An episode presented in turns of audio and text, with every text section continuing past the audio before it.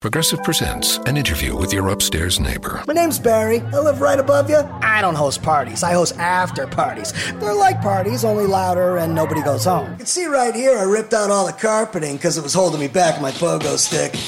Man's got a pogo. Oh, I'm a prankster. I'll grease up a soda can and then when somebody grabs it, boom! Progressive can't save you from your upstairs neighbor, but we can save you money when you bundle renters and auto insurance with us. Progressive Casualty Insurance Company affiliates and other insurers. Bundle discount not available in all states or situations. HT Smartcast. You're listening to a Hindustan Times production brought to you by HT Smartcast.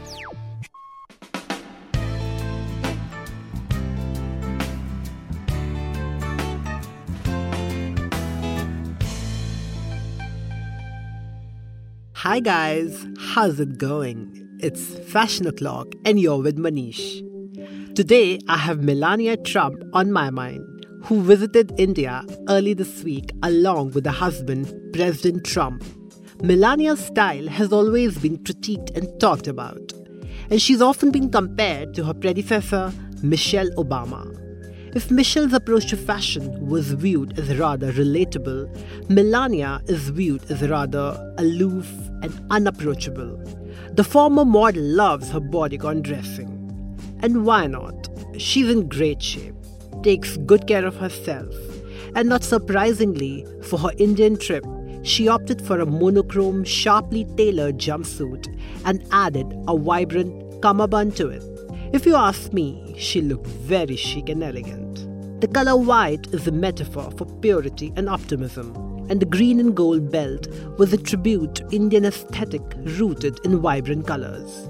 Global in approach, yet with a local touch. Having observed her for years, I have loved her in her fit and flair numbers from brands like Delpozo, Altuzarra, and Valentino. Tall, athletic, and flamboyant, she's remained true to who she is. Don't think critics ever matter to her. And that's how it should be, right? You do your job, let the critics do theirs. Some have accused her of not being inclusive in terms of her designer picks, while others have called her as too catalogish, maybe out of the pages of Vogue, too airbrushed. However, public opinion has done little to impact her style, and I applaud her for that. Her power dressing approach, high heels, and blow dried hair convey a lot about who she is. She's a woman of today who knows what works for her, what works for her body type, and her public persona. She has a unique style which she has cultivated over the years, and she's unapologetic about it. Kudos to her, though I'd love to see her in a cocktail sari as it'll flatter her chiseled physique to the T. A far cry from Jackie O's Chanel jackets, Melania's couture driven approach to fashion is a breath of fresh air. And she deserves full credit for being upfront about her fashion choices, which brings me to the end of this episode. If you want me to cover anything close to your heart, please reach out to me at Dandy de Jour and at HT Smartcast. We are present on Facebook, Twitter, and Instagram.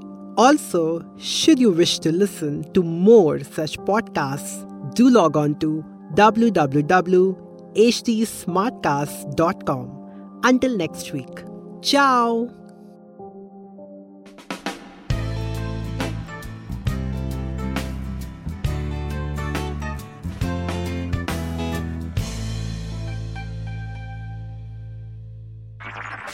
This was a Hindustan Times production brought to you by HT Smartcast.